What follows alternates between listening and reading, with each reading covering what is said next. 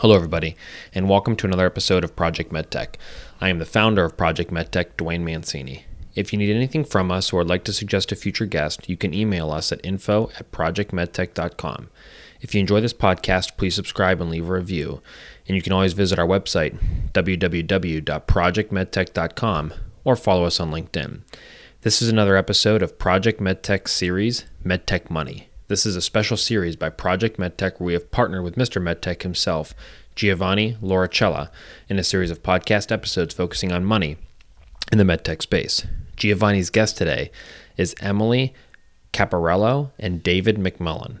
In this episode, Giovanni, Emily, and David discuss grant funding from the NIH, the small business funding group she oversees, her background in the health tech space, why entrepreneurs might want to get non dilutive funding, the mechanics of how this non dilutive funding works, the Blueprint MedTech program, how they provide access to resources, and so much more. So, without further ado, Giovanni's discussion with Emily Caparelli and David McMullen.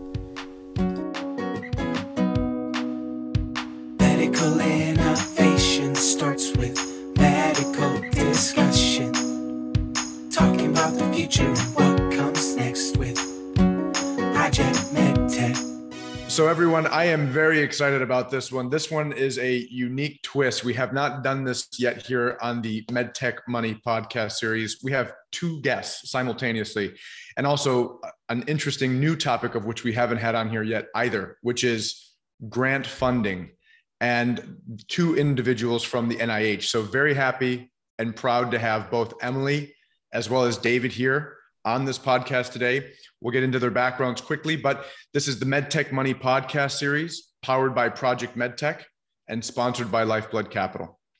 So I want to set the stage as to why we're here. Um, Emily, as well as David, I've talked to thousands of MedTech entrepreneurs and investors around the world. And I've discovered that there's no real silver bullet or specific formula about how to raise or even invest capital in MedTech.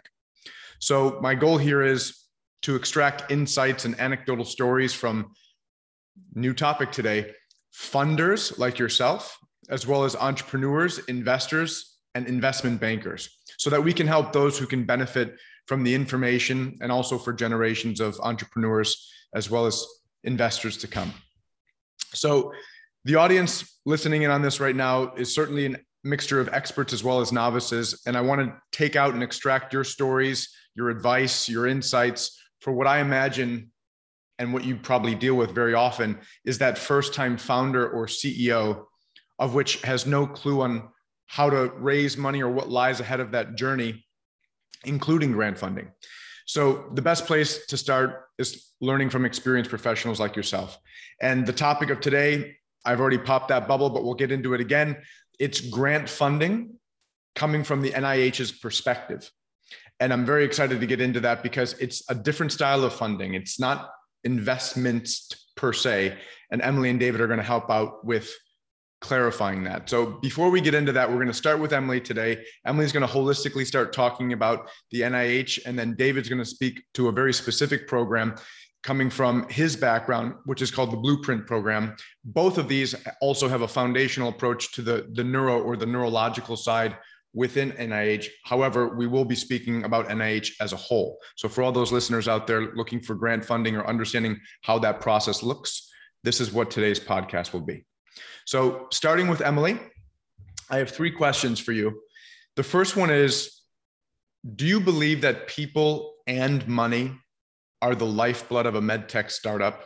Why or why not? Or would you include anything else in there?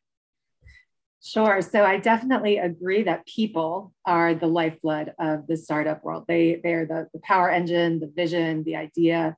Uh, the money is needed. It's necessary. Uh, funders, you know, like myself and David, representing the NIH, are part of are part of that, making that uh, making those wheels churn, making that vision come to life. But um, there's a lot of other pieces that are needed, and I think it's really about the people who uh, bring their vision and really make it happen and uh, get something out into the world that hopefully will make a difference. And the second one is if you knew what you know now about being a medtech funder, would you do it all over again? Why or why not? Or what would you do differently? 100%. Um, I think I am in a very unique position where um, I get to help allocate funding to uh, small businesses that are in the medtech space based purely on the potential impact to patients. Um, in, in our specific world, uh, the, because of the, the way that this is grant funding, not equity based funding, there is not a part of the equation that's about the size of the return or the timing of the return. Um, really, those economic factors get to go away, uh, and insofar as they extend beyond will this product get to market and will it be helpful uh, for patients at the, the scale and timeline needed to be impactful and to be helpful, um, which is a, a, phenomenal position to be in. I really, um, I really love both being on the funding side and being at this particular um, type of funding at the NIH.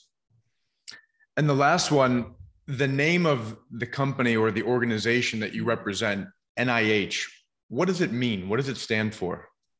Sure. Um, so David and I are at the National Institutes of Health. Uh, this is a, a, huge organization that is taking um, mission is to take turn discoveries into health. Uh, it's entirely funded by taxpayer dollars. Uh, it touches research organizations across the US and even globally. Uh, and um, we specifically have funding that goes out to industry and small businesses as well. So we've mentioned this word funder a few times already. And for the remainder of this podcast, for both yourself, Emily, as well as David, I want to have the listeners just understand what we mean by that because I usually say you're either a medtech entrepreneur or a medtech investor, at least on this podcast. From your words, this difference or these nuances, what's the difference between a funder and an investor? Why aren't you an investor? Sure. Um, I, you know, it's a, a subtle difference, I suppose. Um, we we act very similarly in our office, in that our office is um, conducting full due diligence. We have uh, we have uh, expert peer uh, panels that evaluate the science and the potential of the project and the company. Um, we we take a serious look at these companies before we make any funding recommendations that are ultimately approved by the directors of our institutes. Um, so in a lot of ways, the, the function is similar, but the type of uh, the funding itself is different in terms of the impact on the small business. So a recipient of, of say an SBIR, a small business uh, innovation research grant, um, is going to have that money uh, as a grant. It's not a loan; they don't need to repay it. It's not a um, it's not an equity based investment. They don't need to um, give up any equity. So it is highly beneficial in many ways to the recipient to, um, to look at grant funding uh, as opposed to other kinds of, of funding in that respect. But practically speaking, our office functions in many ways um, similar to a private investor, other than, you know, again, our funding is secured from the NIH taxpayer. So we do not have a portion of our business that's involved with, say, raising funds um, or you know interacting with fund with with uh, investors um, to kind of make a, a fund of a certain size. We don't have that same schedule that private investors have. We have a big pot of money. It's sourced from from taxpayers, and then our work is really on trying to find the most um, potentially impactful technologies to um, allocate that funding to. So, for those listening, I want to start putting a name as well as history behind the voice of the woman who's been speaking thus far from the NIH, Emily. Emily, please introduce yourself. Where'd you sure. start from? Where are you from? How'd you get to where you are? And also a director at the NIH. Yes, thank you. Uh, yes, so I'm, I'm Emily Caparelli. I'm the director of the NINDS Small Business Program. NINDS is one of the 27 institutes and centers that make up the NIH.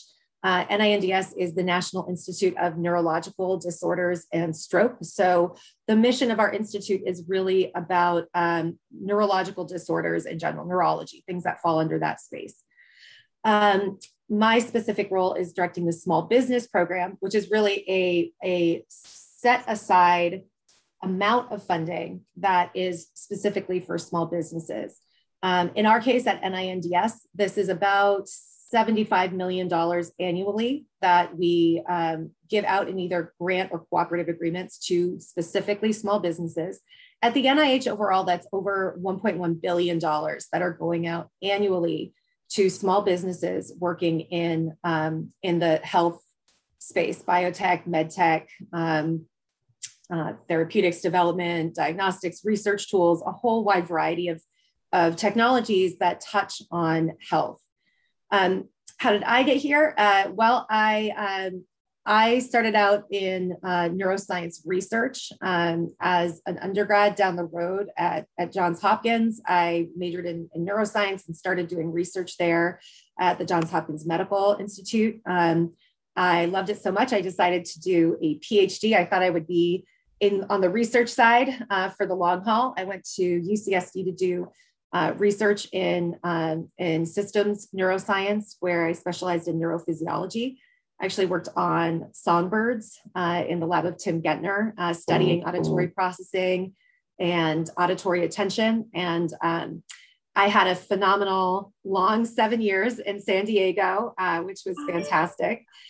Um, and but during that time, I, I kind of uh, felt really pulled to the applications of neuroscience and um, felt very, when I was in the research field, especially the basic research field, feeling very far removed from that point of potential impact. I think something probably a lot of us who have gone onto the translational side um, have felt. So um, I ended up moving after after I finished my PhD.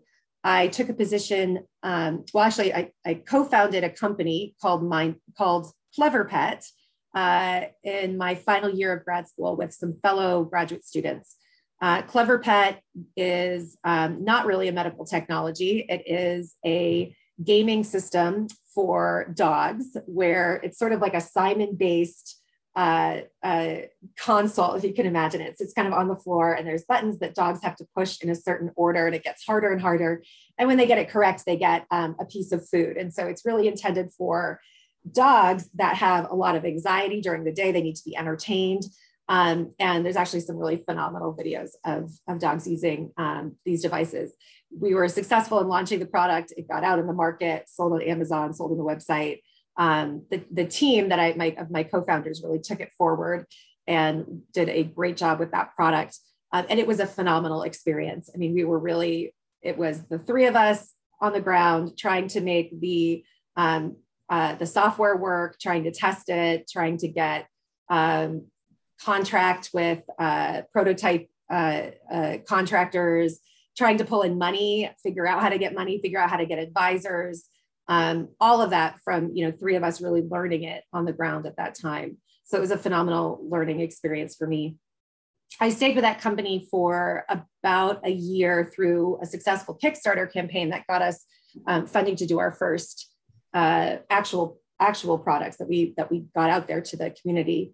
Um, I left right after that because I had an opportunity to join the neurotech uh, division of DARPA, the Defense Advanced Research Project Agency, um, specifically in the biological. Um, well, first I was at a, a, different office, but what became the biological um, technologies office at DARPA, which was um, an incredible experience. I was in the role of a SETA, which is a, a science and engineering um, technology advisor or assistant, or the A was always a little bit ambiguous. But basically, my role was to help to facilitate um, programs coming in neurotech coming out of DARPA. So these were um, large programs on the order of you know maybe $50 million that were designed to accomplish a very specific goal that was relevant to, um, to the US Defense, Department of Defense um, in about a five year or so uh, time scale. And so I worked on projects that were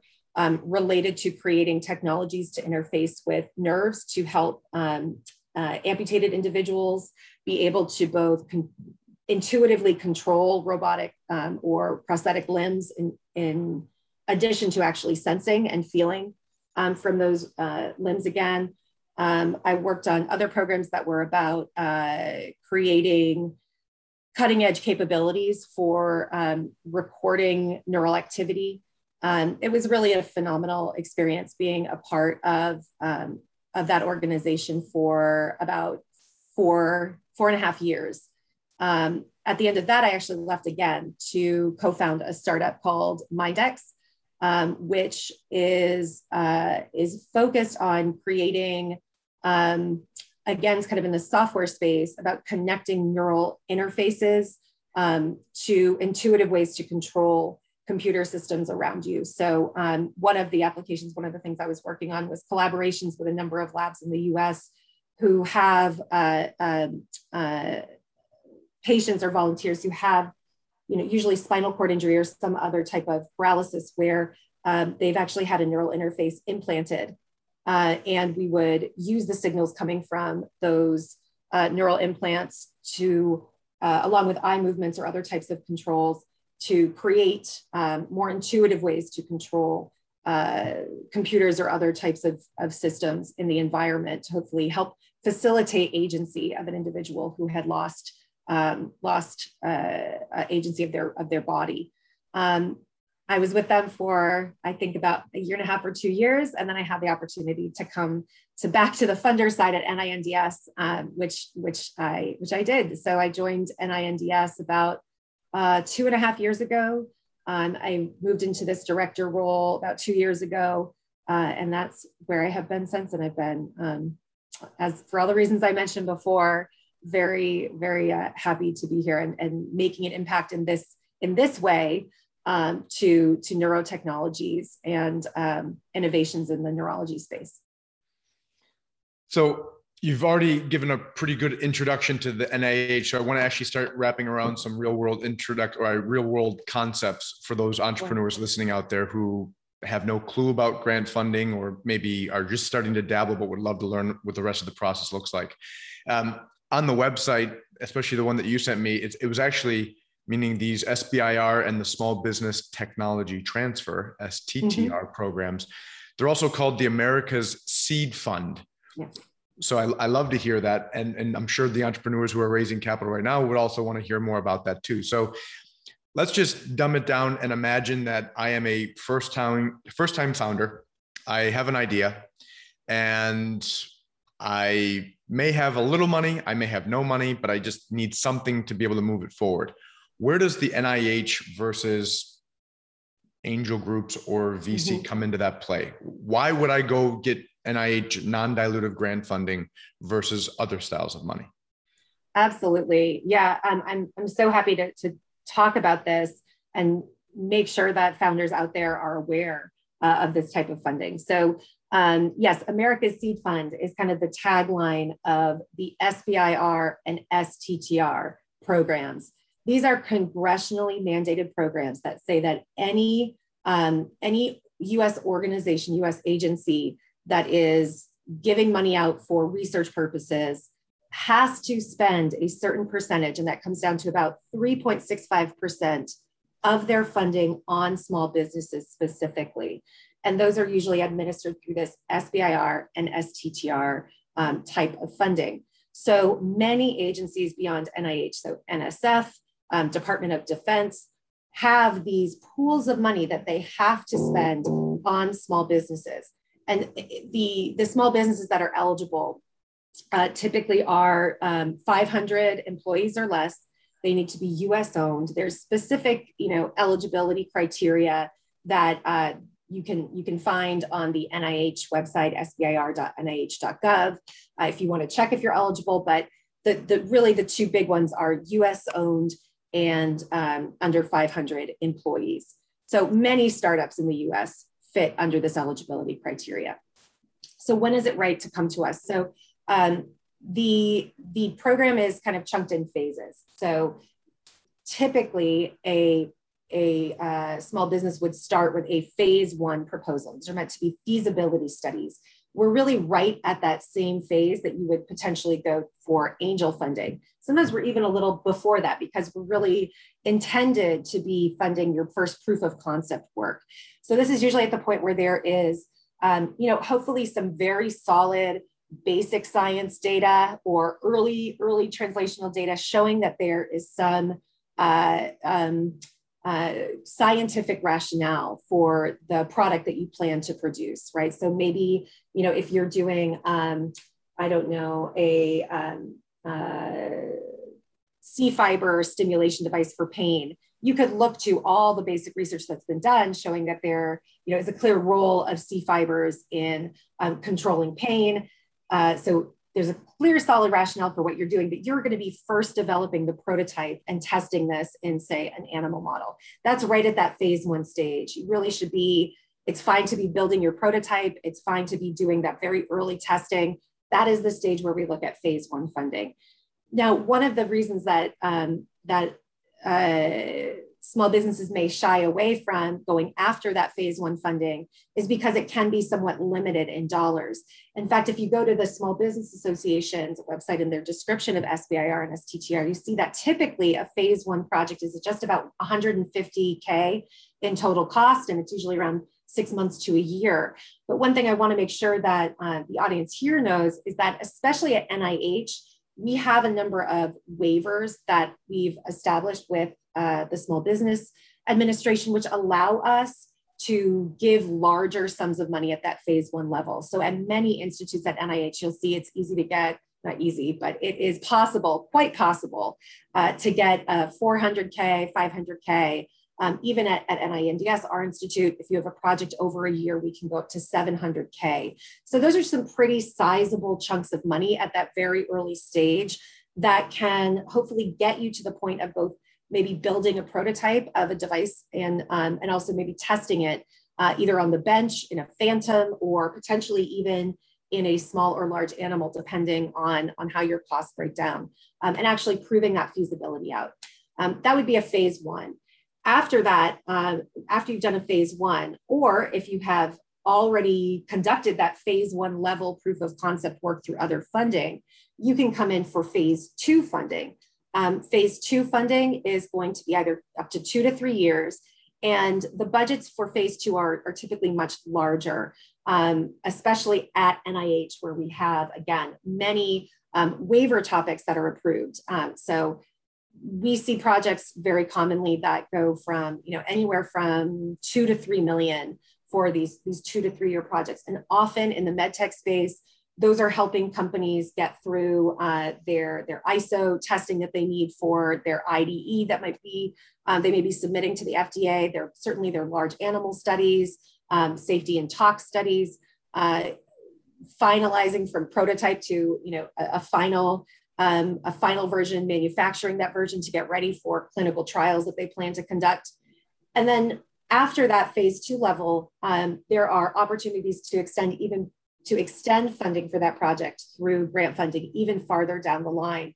Uh, there are follow-on mechanisms such as phase 2B or the commercialization readiness pilot that will allow another three, $3.5 million uh, to continue that funding, for instance, through um, through first stage clinical studies, early, early feasibility studies in the, in the clinic, um, and help push that technology further and further through what you know we all refer to as that valley of death.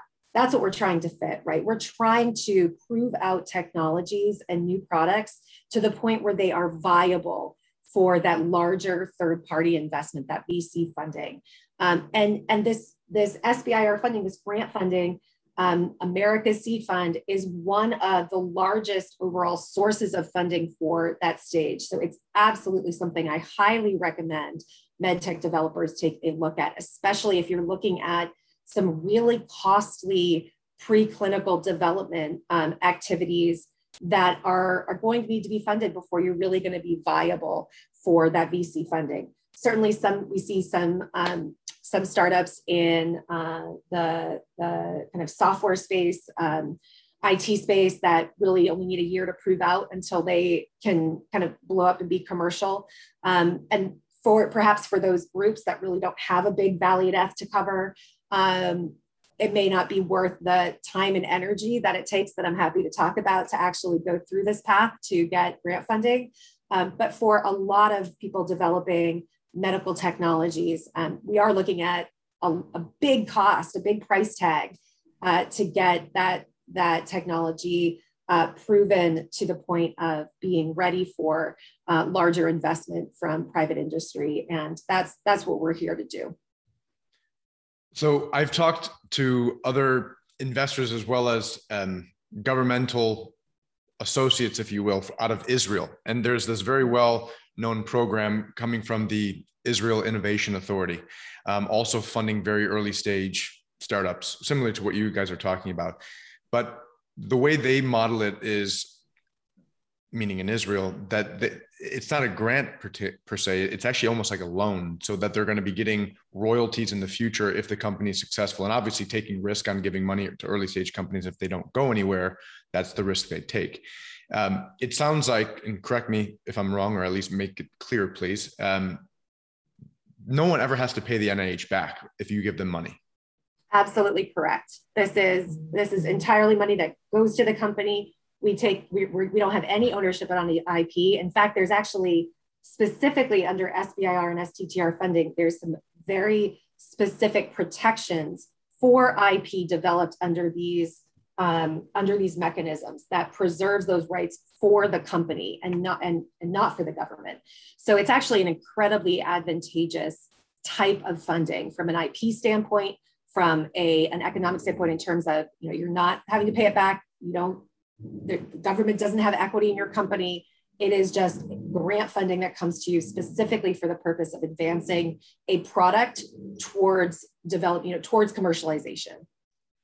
So it might be an easy response or answer, or it might be some big, grandioso, philosophical, altruistic response. But if that's the case, what's the NIH getting out of this? I mean, it, it, yeah. it's so easy. I mean, you're giving away money and it's non-dilutive and it's helping out entrepreneurs.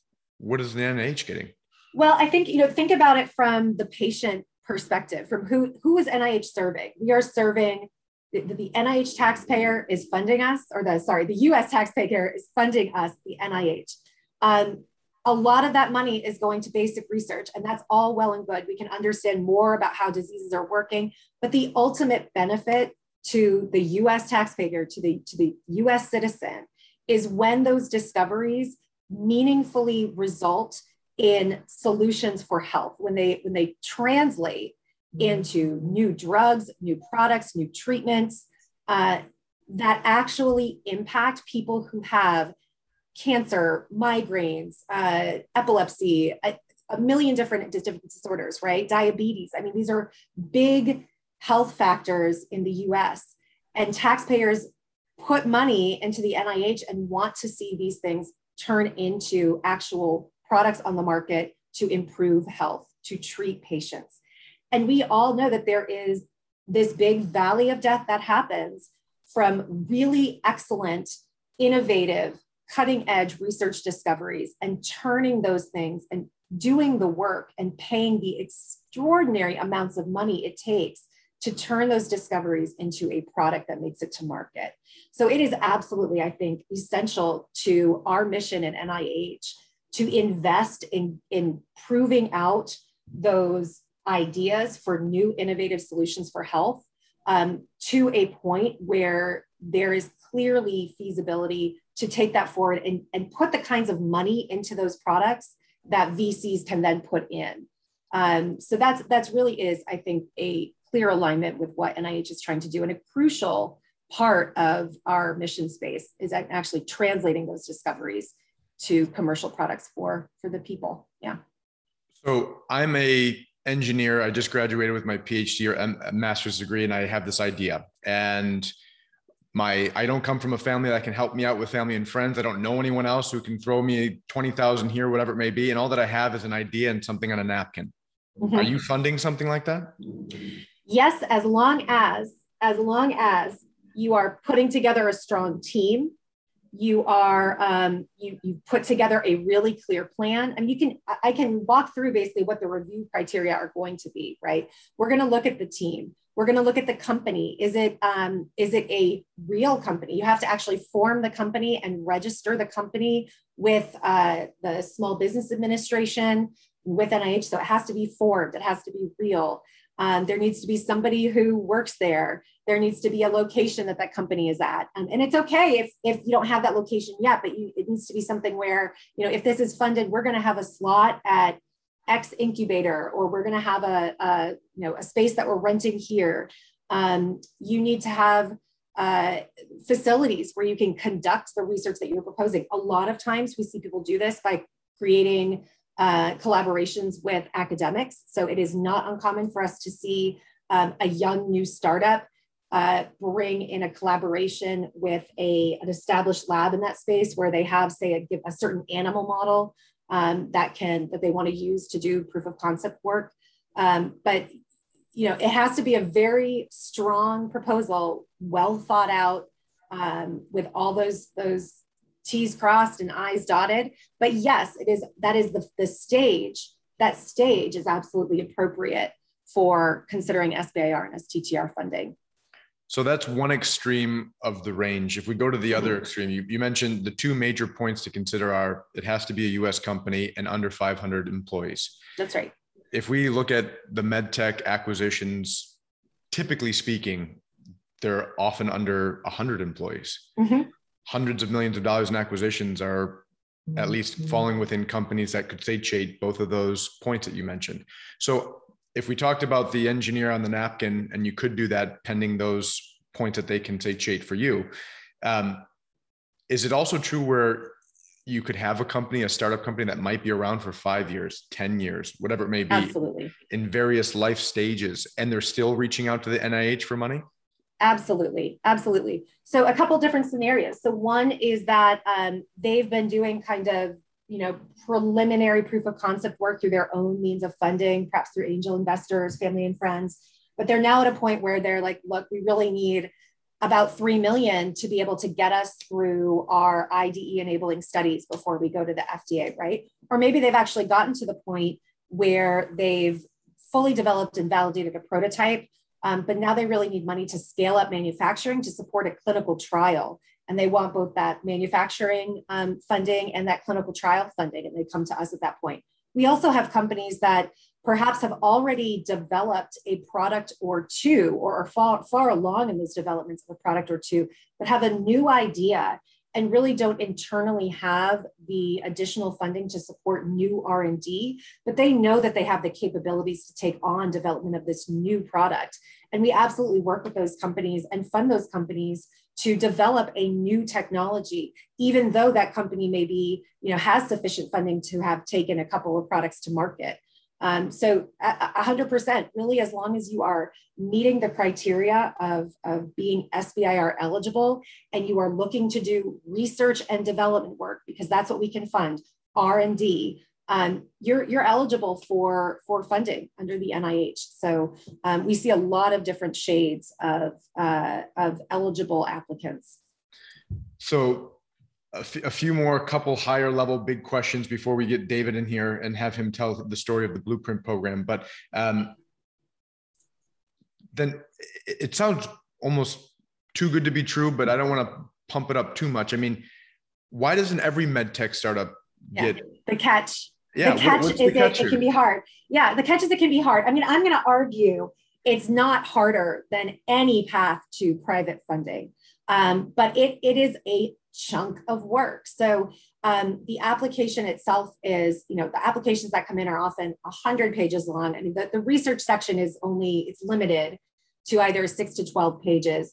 Um, there's commercialization plan section that's about 10 pages. You know, the actual content of what you're writing is not, um, too crazy, but you really have to have your ducks in a row. If you're proposing that you're going to do, uh, you know, certain studies, you have to know the number of animals that you're doing and why that number is sufficient and what exact model you're using and why that's the right model and that you have the right team member who's trained to do work with that model or if you're you know prototyping that you have the team that's capable of prototyping and that you're validating it in the right way and this is exactly how you're going to validate it you really have to have on the front on the front end at the time of application, before there's any idea that you're going to get funding, you have to have worked out in detail exactly what you're going to do and be able to justify the heck out of it as being the right thing to do. Um, because that application, so it's going to come in. Uh, there's three times a year that we accept applications September 5th, January 5th, and April 5th. They go to review a peer review panel of experts that are related, experts related to the type of technology that you're um, proposing. They are going to read through it. They are going to judge you on those criteria, and they're going to give you a score. Um, and typically, it, it, you know, it all depends on the number of applications coming in and the amount of funds we have and how much those proposals cost. Typically, historically, the NIH typically funds about 20% of proposals. There's about a 20% success rate. Um, that does that that can waver, but you can see it. It's actually published on um, on that website sbir.nih.gov. You can go and see historically what those success rates have been. Um, so it's a lot of work up front, and it takes about six to nine months to to hear back as to whether you are going to be funded um, for that project. So, it, you know, again, I will argue that in many um, uh, private industry relationships, it can take six months, nine months, a year to actually get funding, but you're doing a lot of back and forth, right? So there's an initial pitch. It takes some energy from you to put that pitch together, um, but it's not crazy. And then you get some feedback, and then you, you know they're going to do further due diligence and digging. Um, in this case, you're doing all that work up front. You're really putting everything out there. It is a, a, a lot of time to do that, and you know you're going to kind of hear nothing for about six to nine months, and then it maybe will or will not get funded. Um, so that can be, it's, it's a different style and it takes a lot of work up front for um, the applicant. And that can be, um, that can be a deterrent. Um, but, you know, I, again, what, what I would, what I would, what I would say to small businesses is, you know, it's not about picking one path or the other. You know, you've got to kind of simultaneously pursue every avenue of funding that's available to you. And this is one that can be really good. And actually, doing the work to get that application ready is only going to help you prepare for those meetings you're going to be have having with investors, with angels, um, uh, and with, uh, gosh, with incubators who you may be interested in working with, accelerators. Um, it's just going to have help you really work out the plan of how you plan on bringing your product to market um, so, you know, even if you aren't funded, I think it can be helpful to go through that work and strengthen your your uh, conversations that you're having with other potential investors and funders as well. Um, but that can be the deterrent. It's a lot of work.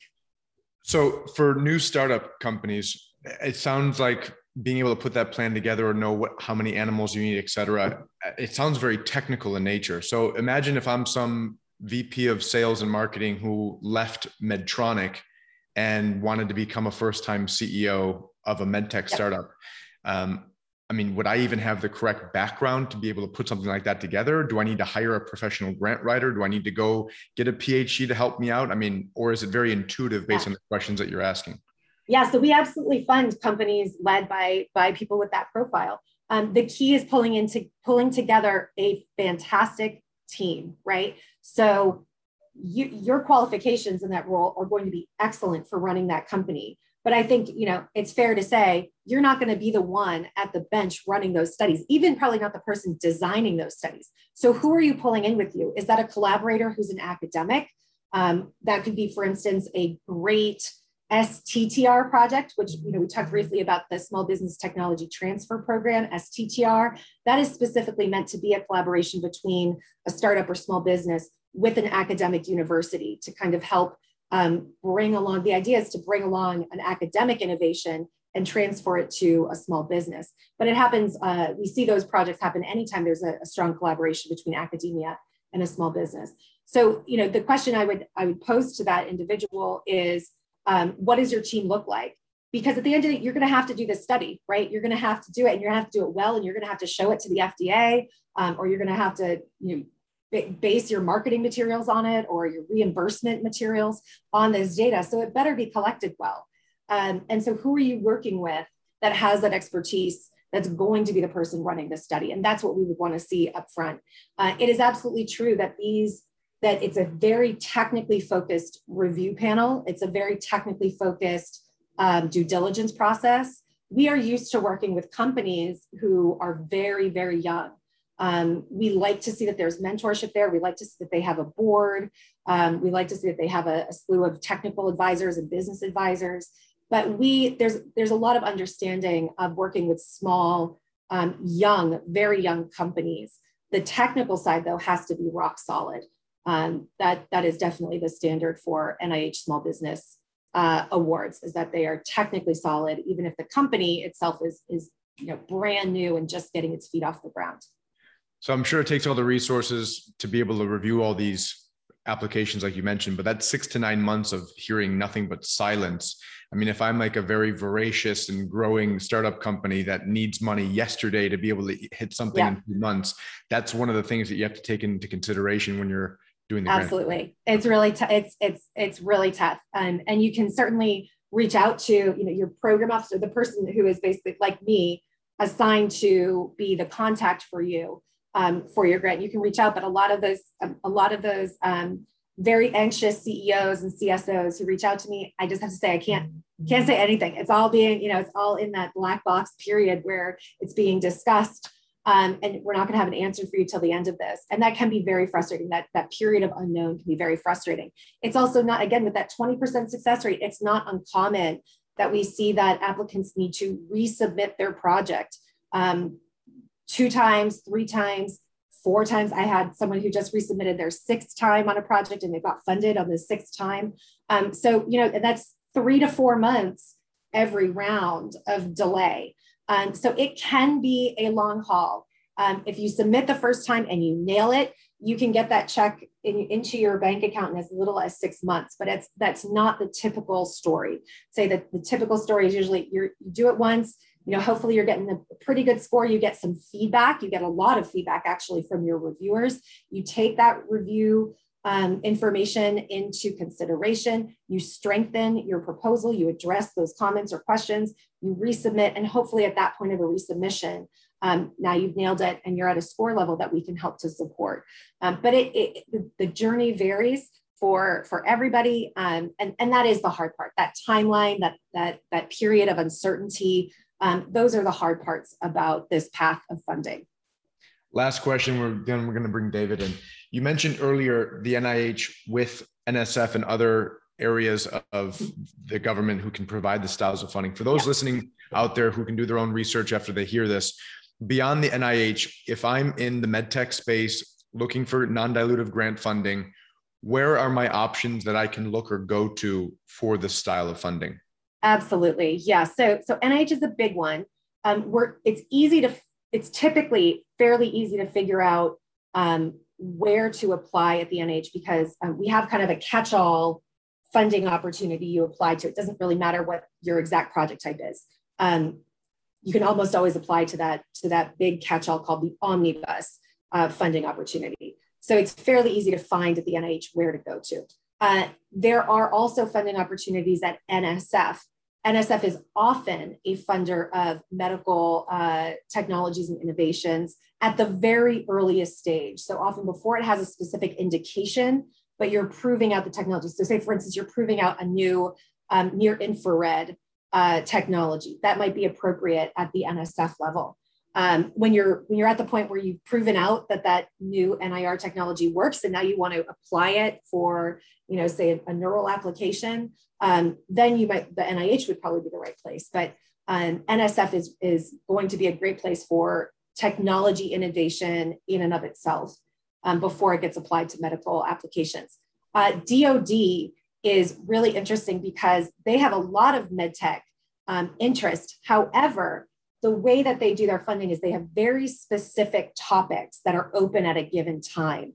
And so you, you really can just Google, you know, DoD SBIR, and what you get is a list of specific topics, specific areas and technologies that they are interested in funding at a given time. And these are coming out of places like DARPA or um, CDMRP. The oh gosh, I'm going to mess up the acronym for CDMRP, congressionally mandated.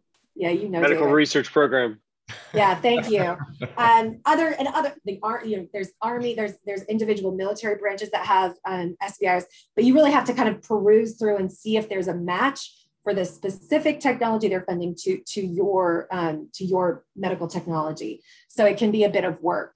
Um, but, but those I think are the big places where you're going to see interest in medtech and in funding medtech. And, and every agency comes with its own um, its, its own processes for how they solicit those applications, how they award those applications. You know, there's there's a lot of variability between agencies. But what I'm talking about today is um, is applicable across the NIH. So uh, you know, and, and, and we're a good place to start.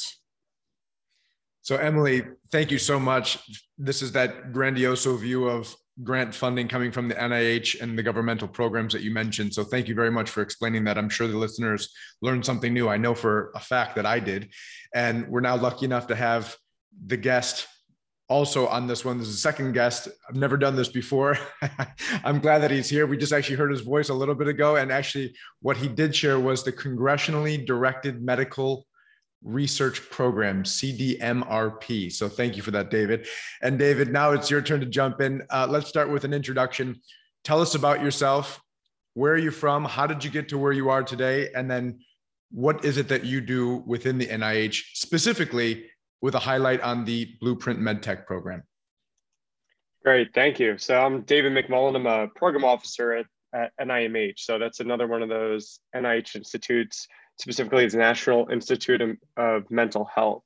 And so we, we have a focus on a variety of mental health disorders. And in there, I, I lead a program focused on neuromodulation, neurostimulation devices. And that's all the way from device development all the way to running the, the relevant clinical trials. So uh, similar to, to Emily, uh, I have a background in, in neuroscience. I, I, got involved in, in uh, brain machine brain machine interface research uh, while undergrad at Duke. Got really excited by that and thought, how can I really contribute to this field? And so I thought the clinical path made sense for me. So I went to medical school uh, back home at, at Rutgers and then took some time off to do some of this brain machine interface research in, in human participants, uh, as sort of Emily mentioned. I ended up uh, going to uh, starting a neurosurgery residency program at, uh, at Johns Hopkins, where I'd done some of that research and then my path sort of uh, intertwined with Emily uh, from there on out. So I, I also went to DARPA and uh, for a shorter period of time than Emily, but we had a lot of fun fun there, and then got recruited up to NIH to start up this program at NIMH. Um, some of the work uh, that, that I had done at Hopkins is, is some of those collaborators that Emily had mentioned with uh, her MindX company. So really exciting to see some of those uh, neurotechnology and um, AI approaches uh, make it out there to at least the, the startup stage. So uh, th that's my background, but I, I really want to talk today about the, uh, the Blueprint MedTech program, as you mentioned, and just a, a, a, short blurb on, on that program, and then we can get into it. But the Blueprint MedTech program is an NIH incubator. Aims to accelerate the translation of novel neurotechnologies from the bench to the bedside and it provides both non-dilutive funding or grant funding, along with access to NIH provided resources to individual projects. And these projects will range from early stage seedlings and development stage projects through to preclinical and first in human clinical trials. And so it's a, it's a pretty new approach uh, to, to funding than the traditional uh, NIH approach of just providing the funds. We're providing both those funds as usual, but also access to these resources. And so we think that this is uh, going to be really helpful for, for all applicants, whether they're small businesses or academics, um, groups that need help figuring out what those resources are and having access to those resources um, so that they, the quality of their work can, can, uh, can go up. So this, and just to make this very clear, this is within the NIH, but the uniqueness about this is it's hyper specific to neuro products or neurotechnology. Correct. And so I, I, would say the, the blueprint side of this is a collection of the, the various NIH institutes. As Emily mentioned, at NIH, there's 27 institutes and centers, and you can imagine they, they cover all of human health, you know, whether it's from the brain, from the heart, from the lungs, from infectious disease. You might have heard of the NIAID, the Allergy and Infectious Disease Centers uh, Director, Tony Fauci. And so NIH covers all that span. Now, a lot of those institutes are interested in the brain aspect, the, the neuroscience aspect. And so they combine their, their powers basically and run a program called Blueprint. And that is sort of um, a way for people, you know, the program side who have interest for the funder side, who are really interested in neuroscience to come together and run larger programs that might be too large for any one of our institutes, such as Emily's or mine. And so this Blueprint MedTech program pulls all those resources and provides access to those resources from interested um, companies and, and researchers. So the Blueprint MedTech, even though there's a neuro spin to it, does each of the other 27 organizations within the NIH or programs within the NIH all have a blueprint, or is this unique to neuro? Yeah, so this is unique to, to Neuro, and the exact number of institutes may vary uh, on any one particular thing, but somewhere between nine to 11 institutes that are somewhat brain related will, will sort of team up together to try to um, uh, you know help run such a large uh, a large program. So we talk a lot about this with venture capitalists, where they're more than simply a check. They want to be able to give capital in addition to value on top of that guidance, being able to help develop the company, et cetera. Are you saying that this Blueprint MedTech program, you, you mentioned incubator slash accelerator aspect to it, it also has the ability to provide these non-dilutive grant fundings, but it seems to be a lot more than just a check as well. I mean, you guys are helping out these companies develop themselves in addition to funding them along the way.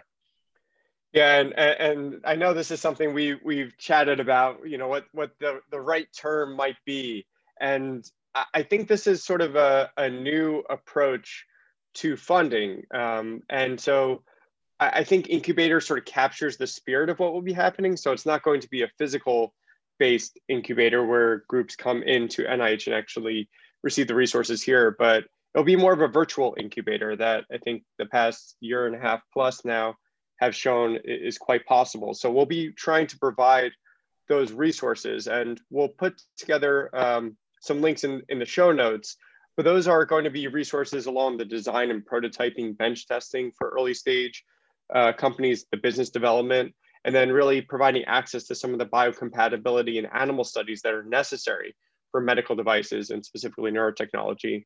And then provide um, consultants on the regulatory uh, compliance system side, all the way to some of those clinical uh, consultants and, and resources that can uh, help provide access to patients for that first in human testing. And so there's a, a wide variety of resources that we're trying to provide. And it, it's not like we're coming up with this out of nowhere. We found over the years that, as Emily mentioned, sort of that, that valley of death, uh, that, that translational um, ideas often uh, need to, to bridge. And a lot of our great new research ideas that researchers and startups were coming up with, we're having a lot of difficulty uh, bridging that because they come into NIH, they get reviewed, and maybe they're missing a few of these aspects. And the, the reviewers say, oh, well, do they know what they're doing for their animal testing? Do they have clinical uh, collaborators to help with their testing? And they get picked apart because they might not have all that. So the idea of this NIH incubator is that we'll provide all those resources.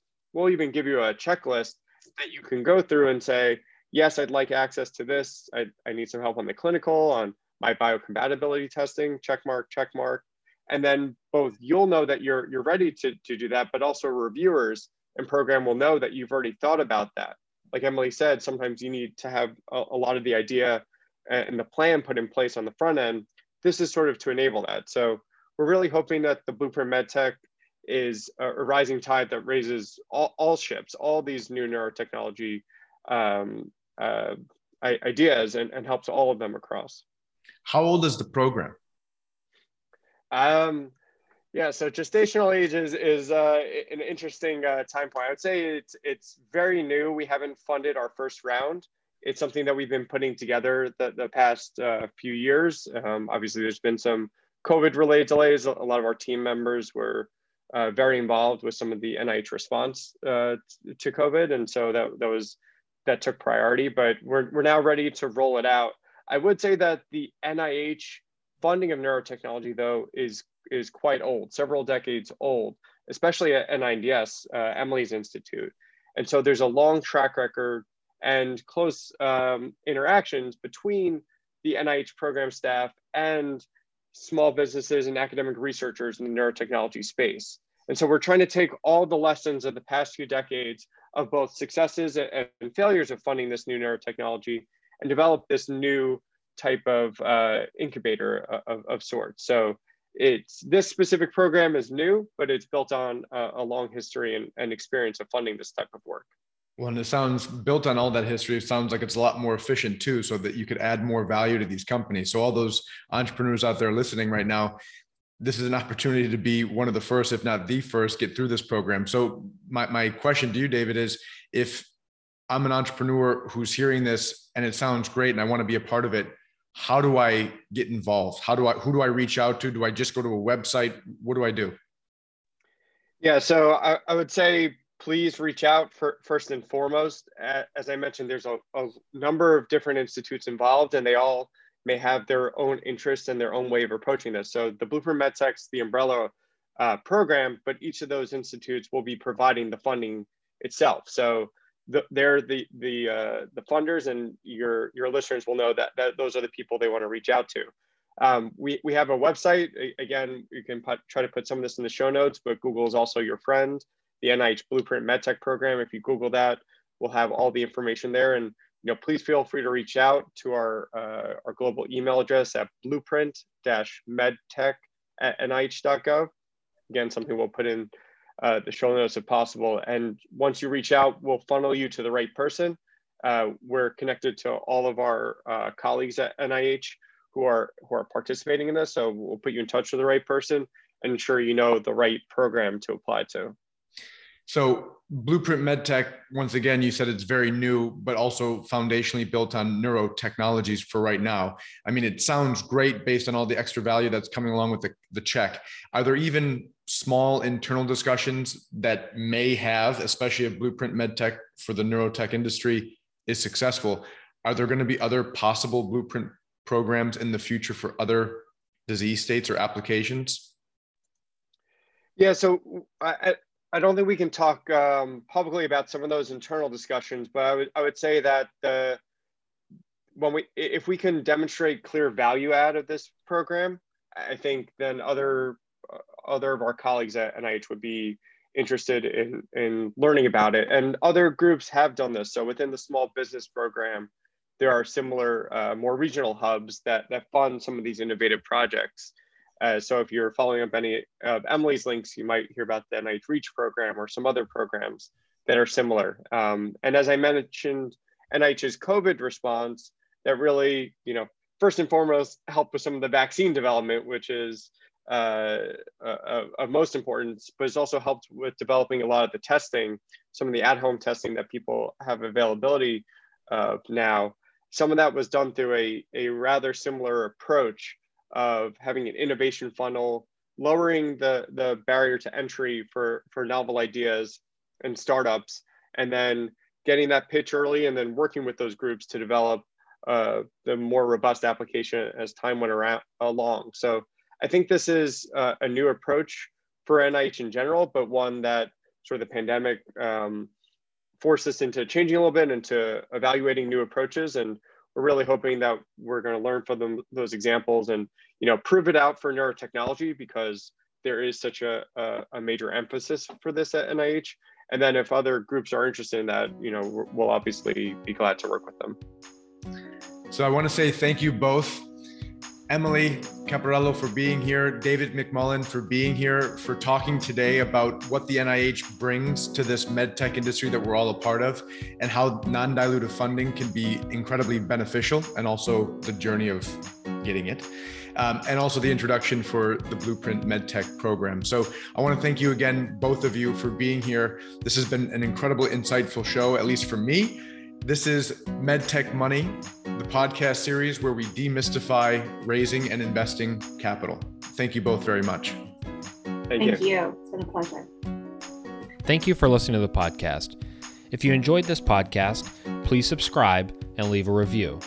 If you need anything from the podcast, you can always contact us at info at projectmedtech.com. Thanks for listening and have a great day.